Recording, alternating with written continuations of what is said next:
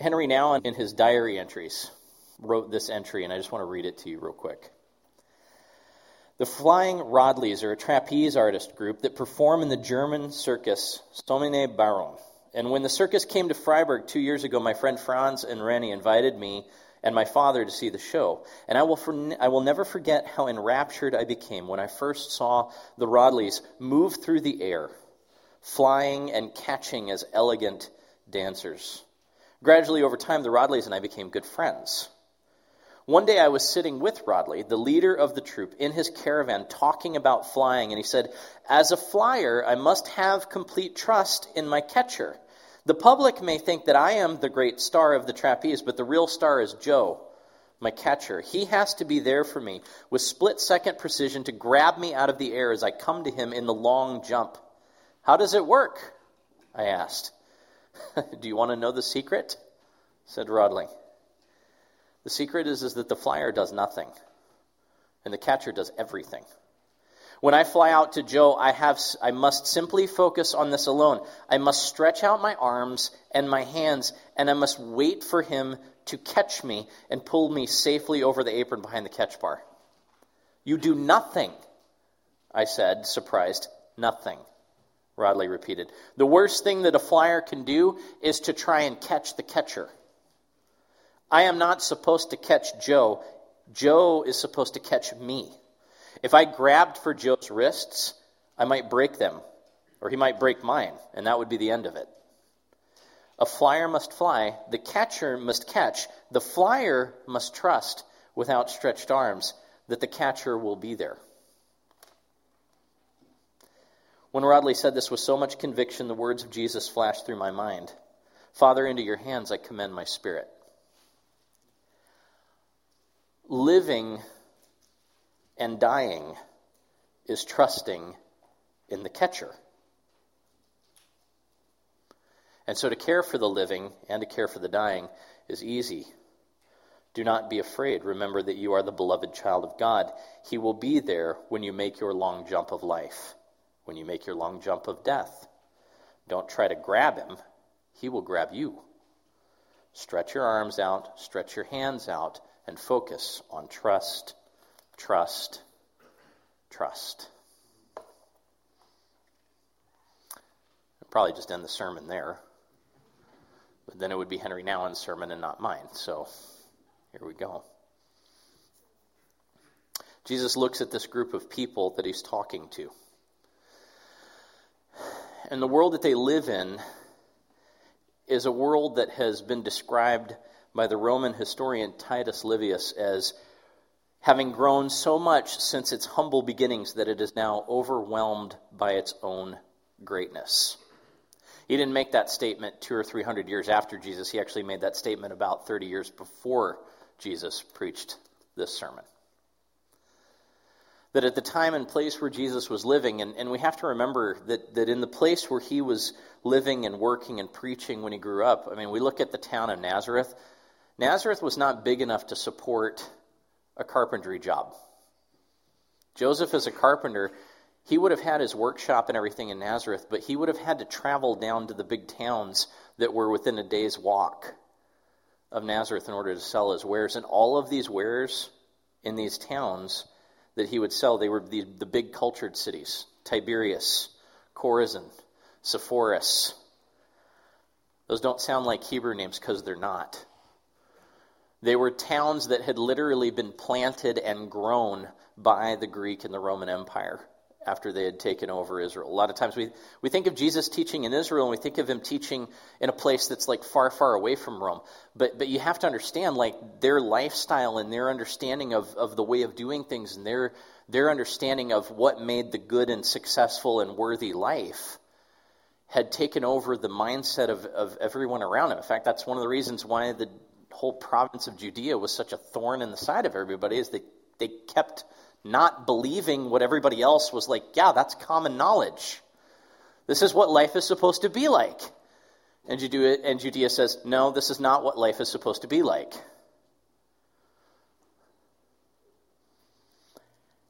And, and it's in the midst of these things that Jesus says these words to those seeking to follow God and to be his disciples in the midst of the distractions of the empire around them. An empire that had grown so large that it was overwhelmed by its own greatness. He says, Don't store up for yourselves treasures that are earthly, treasures that time and treasures that tragedy can erase. Don't fixate yourself on those things. I've always thought it was very interesting. This eye is the lamp of the body, and, and, and if your eye, if your vision is clear, your whole body will be full of light. And he says, but if your vision becomes clouded, if your vision becomes clouded, then your whole body, your whole self can be compromised. Your whole self can be removed from the light of the way things are and be darkened. If then that light that is within you has become darkened, how all encompassing in your life will that darkness become? You say, okay, well, what does that have to do with, with, uh, with being the flyer on the trapeze? That was a great analogy. Here's the thing you can't be the flyer and the catcher in your life. You can't. I can't. We can't. And Jesus says, you, you can't serve two masters. You're either going to love one, hate the other, or you're going to be devoted to one and despise the other. You can't serve God and money. Okay? We, we take that and we say, oh, okay, so Jesus is talking about money. Jesus is not totally talking about money here. Okay, do, do any of you have money capitalized in your Bible there? I think uh, probably a few of you do. I hope that you do. Okay, because money should be capitalized in there because he's not talking about a concept, he's naming someone. Or maybe if you've got the older, you know, versions, you know, you cannot serve God and mammon, and you're like, what is mammon? Okay. It's the name of a local deity. Okay, widespread across the empire. Okay, goes by various other names, I'm sure. You know, like in in in in, in India, I took a, I took an Asia survey tour with some college students when I was at Abilene Christian. We went by and, and we met. We, we, we, we got to in, encounter the temple of, of Mammon, okay, known by a different name there, Ganesh, big fat dude that has the head of an elephant with three trunks. It's very interesting. Okay, and the whole point of the whole point of, of going and offering stuff to Ganesh is that he's the god of security and prosperity, or a god of security and prosperity. And so you leave your offerings of your food and your flowers and stuff like that. And it was very, very interesting because there's this really ornate temple and this really cool statue and everything. And then we go back because they wanted to show us this new library that they had. And they were very excited because it was a new addition. And we were like, okay, cool. We're, we're, we're excited to go see this. We, we're learning all about you know, Indian culture and everything. We go back and we pass by a storeroom on our way back. And you look in the storeroom and there's replicas of all these it's it's replicas of the same statue that we saw outside. And and somebody goes, "Hey, I've got a question. What's that for?" Completely ignorant question, right? And the answer that we got in essence came back to, well, these are these are the backups in case something happens to the statue out front. And I was trying to wrap my mind around that. Okay, so this is the backup in case my God breaks.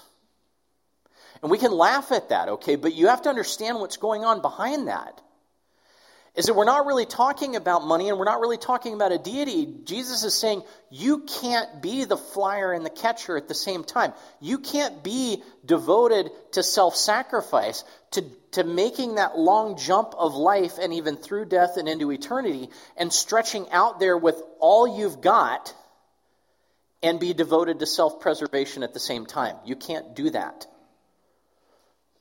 You can't follow a Messiah that says, here's the basis for living. You need to take up your cross. An instrument of humiliation, an instrument of, of, of pain, an instrument of suffering, an instrument of excruciating death. Okay? And to willingly take that up as a method of self sacrifice for the sake of trusting God. You cannot put your will on a cross and then also hedge your bets with self preservation at the same time. You can't do it.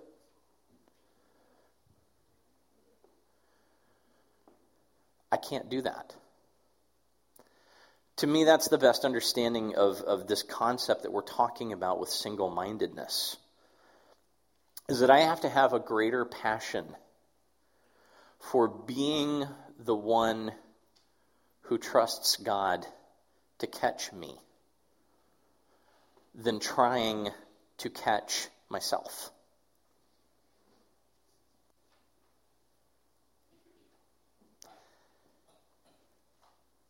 If I can't keep that in front of me,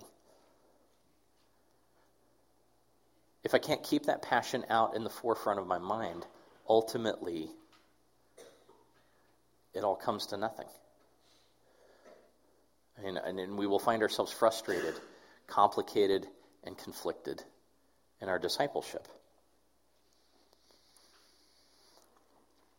I, uh, and there's so many different places that I could go with this. I mean, one, one place I went with this, went with this because of the connections, both I think at the time that Jesus was talking about in us is, is entertainment, but this really isn't a sermon about entertainment, okay? So bear with me in this for a second. So, as it became more clear that, that in Rome, a citizen could literally begin to acquire or experience or achieve whatever they desired it was becoming evident that that freedom to pursue and accomplish all those things might also carry a terrible burden. And, and, and that was just it, that the, there was a need to maintain that greatness and fulfillment and purpose.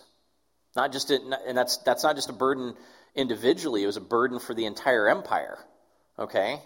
You look at the Roman Empire, and in order to keep the level of of, of affluence and the level of experience that everybody had become accustomed to, they had to build it on the back of like slaves. Why was the why was the Roman Empire constantly expanding and constantly conquering? Because they needed the they needed the manual labor as grist for the mill to keep the machine running. And pretty soon that's I mean, it's even though it's evident that the system can't keep working that way, we don't know what else to do because it, that's the expectation. We're, this is the direction the train is going. We have to keep going that way. One of their solutions to it was entertainment. Entertainment is a form of pacification. The distracted Roman was a pacified Roman, and they weren't worried about purpose anymore because instead they had things to occupy their mind. Okay, and, and, and I mean, this is low hanging fruit. I could, I could sit here and I could rail on our entertainment habits all day long, okay? And, and that might make a good sermon and it might make you feel a little guilty, but I don't know how much it would change things. Because this isn't a sermon about entertainment choices. This isn't a sermon about, like, the fact that for the 30th anniversary of his execution, Netflix released a series called Conversations with a Killer about Ted Bundy, a guy who murdered 37 people. And I do not want to share with you the numbers of people that have snapped up that documentary within the last few weeks. It's in the millions of people, okay? Oh my gosh, you know, like, and, and so it's really easy for us to throw stones thousands of years backward at the Roman Empire and go, oh, gladiatorial games and blood sports, and da da. Meanwhile, we're watching taped conversations with a serial killer. Maybe we're not as civilized as we think we are. Maybe Rome's problems are our problems. Maybe, maybe Jesus didn't say this to people thousands of years ago. Maybe he's saying it to us right now. If your eyes are becoming clouded, then your whole body can be filled with darkness. And if that light within you then becomes darkness, how all encompassing can that darkness become without us even realizing it? But again, it's not about entertainment, it's about why we choose to, it's the deeper choices behind why we do what we do. I think that's what single mindedness as a concept or, or, this, this, this focus and this devotion that we've been singing about and that we've been talking about in class is really about. It's, it's what drives us to make the choices that we do or don't make about our media use or our smartphone use or our gym memberships, or our diet plans, or our wardrobes, or our vacations, or our vocations, or our retirement plans, or our, like, I don't know, fill in the blank. Fill in the blank. What are the things that to you are the markers of the good and successful life? And how do you hold that up against what Jesus says? Even taking into account, if you would Come after me, you must take up your cross, deny yourself, and follow me. And then on top of that, would say, The reason that I've come is so that you may have life and have it to the fullest. Jesus obviously has a very particular understanding of what life to the full means the abundant life. I had a friend after Emery died that, that shared with, with me some of the most profound wisdom. His, you know, he said, Look, when I read this and I think about your situation, what I'm coming to realize is that it's not, Jesus didn't tell you, I've come that you may have life to the full so that stuff like this would never happen to you. I came so that you could have the abundant and full life, so that when stuff like this does happen to you, you are able to experience even grief, even sorrow, even pain, even suffering to the fullness of purpose, to the fullness extent, so that you, you don't hide from these emotions and you don't squash them down and you don't redirect them in destructive ways, but that you are actually able to encounter grief as suffering that helps you know Christ more fully. Single mindedness is whatever the, whatever the situations that are in front of us is, do we approach them and say, who gets to have the biggest voice? In class this morning, we went over the verse, Seek first the kingdom of God. It's just, just a little ways down here, right after right after everything that we just read this morning. You know, and Jesus talks about don't worry about your life. And he talks about eating and drinking. He talks about talks about food. He talks about clothing. He talks about you know all of all of these things that are that, that are you know even basic needs, even self security, but things that then we can turn and grow into, you know. Well, how organic and grass fed and dolphin friendly was your steak, and you know, or, or whatever, you know, or your pants or, or whatever. I don't know. I've never seen gluten free pants, but I'm sure they're out there. Okay. But I mean, where we get where, where, where that worry and that desire to have purpose and to matter and to have the good life, like it, it starts out as whether you're dealing at the basic need security level or whether you're dealing at the, you know, excessive level, Jesus says, like, all of that must be revolutionized in your life to where you seek first his kingdom and his righteousness.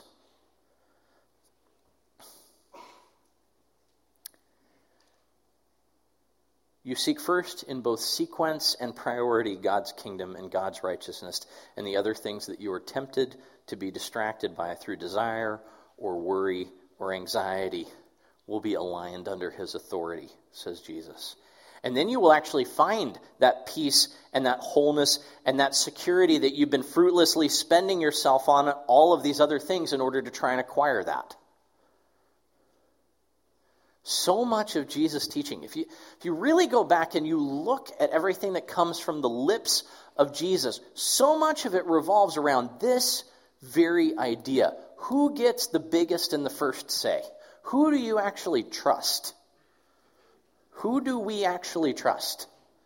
Whether we have a lot or whether we have a little, who do we actually trust?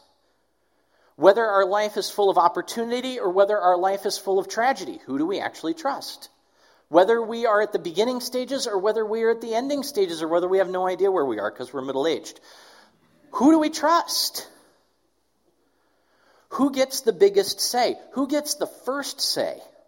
Because all of the things that I just talked about, okay, none of those things are necessarily evil in and of themselves.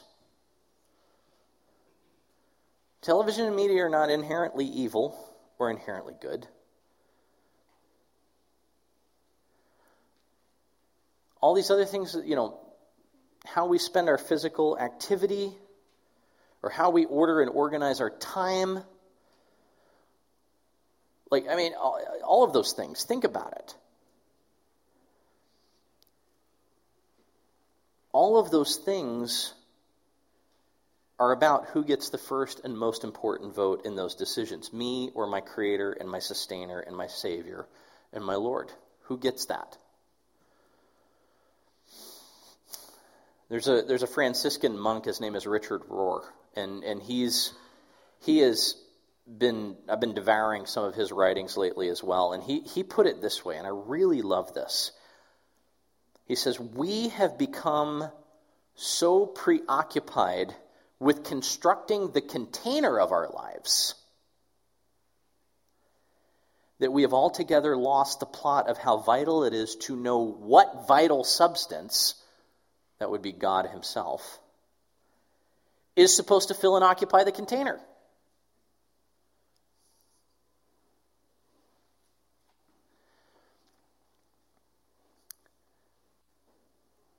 But seek first the kingdom of God and his righteousness. Seek first what fills the container. And the God of redemption, the God of creation, the God of salvation, the God of eternity, the God who is bigger than our worries and our anxieties and our pressures and our deadlines and our desires and all of those things, He will actually make the container better. Is kind of what, what you see Jesus saying. First things first. And I think it gets even harder in our world now where there are so many voices that want to clamor. I, you know, a few weeks back when Steve Whitmer was talking, he was talking about just the, the world that Jesus lived in and, and just kind of the hundred little gods that were all there, right? And, and, and I talked about it last week with, you know, just how how Caesar had added himself to that whole pantheon, you know, and it was like, well, what's the big deal? You know, we already kind of play this little dance with a hundred little gods. You know, what's what's burning incense to one more and saying Caesar's Lord, but I don't really mean it. You know. And and we have those hundred little gods today still. There are so many voices that want to speak with the same authority to us on and, and, and, and, and they're clamoring for the same meaning and purpose. So many voices that can speak with some authority into how things work in us and among us and around us. I mean, history, science, technology, psychology, philosophy. There's, there's so many disciplines, right? So many things, so many voices to listen to. But these same voices are not able to give us the answers to why we are. The whys in us, the whys among us, the whys in the universe surrounding us, to make meaning of it all, to give us a trajectory, a place to go with it. And, and whether we're dealing with those at like the big philosophical levels or just the practical day to day rubber meets the road level, Christ asks us to seek a single mindedness in deciding what is of temporary and what is of eternal value. And to remove the mental and the social and the spiritual barriers that we like to build up in our lives that separate us into our spiritual selves and the rest of my day, and the rest of my week, and the rest of my life. I mean, that's really the heart of the two masters concept that Jesus is warning us against is any attempt for me to compartmentalize my life into this is the section that Jesus gets to have Lord over, and this is the section that I'm going to keep kind of safely hidden away, and I'm, I can manage this piece. I can catch myself on this part. I might need you here, but I've got this. Thanks, Jesus. I'm good. It won't work. It will never work. It will ultimately fail. Time or tragedy will erode it. And so, practicing single mindedness means approaching these daily decisions, small and daily, as well as the big monumental ones, with the same metric. What does it look like to first be subject to God and to His rule? To trust that He will do a better job of providing and of saving than I could ever do on my very best day. These are the questions that have to preoccupy us as disciples. These are the things that stay in the front of our mind as we go about our day. It's not a life removed. It's not a life where we're so focused on heaven that we're of a no earthly good, as we mentioned early. It's where we are so focused on seeing things through the lens of God that we are the absolute best at being who God created us to be because we know that we're not trying to both fly and catch at the same time. We let God do what God does, and we put our focus on what He's asked us to do to seek first His kingdom and His righteousness. And it comes back to a question of trust. It always does. Not, not just trust in his existence, not just trust in his presence, not just trust in his power, but trust in his character, Trust in his integrity. I mean, one of the biggest questions that we've had to ask in our lives as, as a family, and one of the biggest questions that I've had to ask individually, is not does God exist? It's does he have my best interests in mind? Does he really have my best interests in mind? Because it hasn't always felt like it. In fact, a lot of times it's felt like the opposite and a passage of scripture that's become so near and dear to me is Isaiah chapter 43. And just hear this, okay? You know, it's another, it's another passage of these exiles that are trying to figure out who they are again. Starting in verse 1 But now this is what the Lord God says He who created you, O Jacob, he who formed you, O Israel, do not be afraid. I have redeemed you, I've called you by name. You are mine. So when you pass through the waters, not if, when you pass through the waters, I will be with you. When you pass through the depths, they will not sweep you away. When you walk through the fire, not if, when, you will not be consumed. The flames will not overcome you. For I am the Lord your God, the Holy One of Israel, your Savior. I gave Egypt for your ransom. I gave up Cush and Seba for you. They were the price that I paid to bring you to me. Since you are precious and honored, this, this I love it. Why are, why can we be single-minded? Why can we trust? Verse 4. You are precious to me. You are valued. You are honored in my sight, and I love you. I don't know how much clearer God can get. Okay? This was like the romance movie. That's like the that's the line where then we say, "Shut up, you had me at hello" or whatever, right? Like, like that's the line. It doesn't get any clearer than that. Single mindedness at times is just being willing to believe above all else that what God says right there has more authority than my current experience. That that means more. And that, I'm, that's not easy. That's not easy. Sometimes it's just grasping that with both hands and hanging on. But single mindedness is that too. But as comforting as that is, that's not even the, that's not even the fullness of, of what's here. Keep going with me in 43, and I just want you to see one more thing here, okay? We're going to wrap up on this. Go down to verse 16. This is what the Lord says He who made a way through the sea, who split the waters open and created a path for you who drew out the chariots and the horses and the armies and the reinforcements together, and they lay there, never to rise again, extinguished, snuffed out like a wick. Okay, like what's he talking about? He's telling the Exodus story, right? He's like, when you were at your worst and when all hope was lost, I'm the one who split the waters open, put the fiery whirlwind between you and danger, and you walked through on dry land. And when the chariots were bearing down on you, I buried them in the ocean, and they never came out again. Remember that? That's part of who you are. That's, that's the fundamental thing of who you are, is you're one whom I love and I cherish and I have saved. And then he says, forget about it. What? Forget about it. Forget the former things. Do not dwell on the past. See, I am doing a new thing. Now it even springs up. Do you not perceive it? I am making a new way in the desert. I am making streams of water in the wasteland. The wild animals will honor me as they drink, the jackals and the owls, because I am providing water for them in the desert, streams in the wasteland, to give drink to my people, my chosen, the people I formed for myself, that they may proclaim my praise. And we can lose the plot in suffering. We can be distracted by pain and loss, but there's an even more subtle distraction the wistful memory of the past that dulls our senses to the present and, more importantly, the future.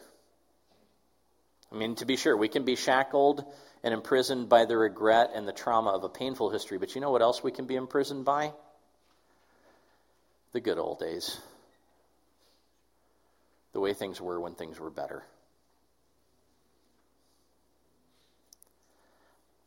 Single mindedness toward Christ is more than just a pure and holy passion toward his character or his way of life. It is an uncompromising dedication to Christ's direction. Single mindedness is not static, it's not stodgy, it's not narrow minded, it's, not un- it's, it's quite the opposite, actually. Single mindedness is this fixation on who Christ is and where he's going. As Hebrews says, he's the pioneer that's out in front of us, that's blazing the path of salvation, and we keep our eyes fixed on him while we run.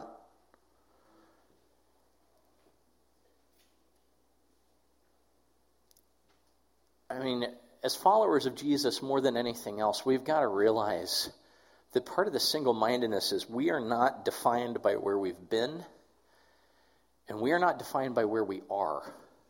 We are defined by where we are going. And that is not a far off hope that stays way out there and is disconnected from now. That where we are going defines everything about the decisions that we make now, everything about the way that we live our lives today. It has to. Paul put it this way in Philippians I'm, I'm not there yet, he says, but this thing I do know. The past stays where the past is, and I keep pushing toward the prize. I keep pushing toward the goal, which is Christ and everything that He called me for. It comes right on the heels of I want to know him. And if that means knowing his sufferings, if that means even becoming like him in his death in order to taste the resurrection, I will do it. Lord, give us that passion. Give us that focus to press on into Jesus more fully. Let's pray.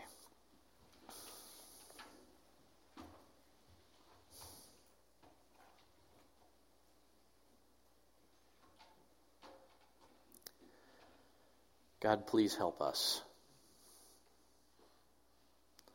Through prayer, through your word, through worship, through communion, through community with others,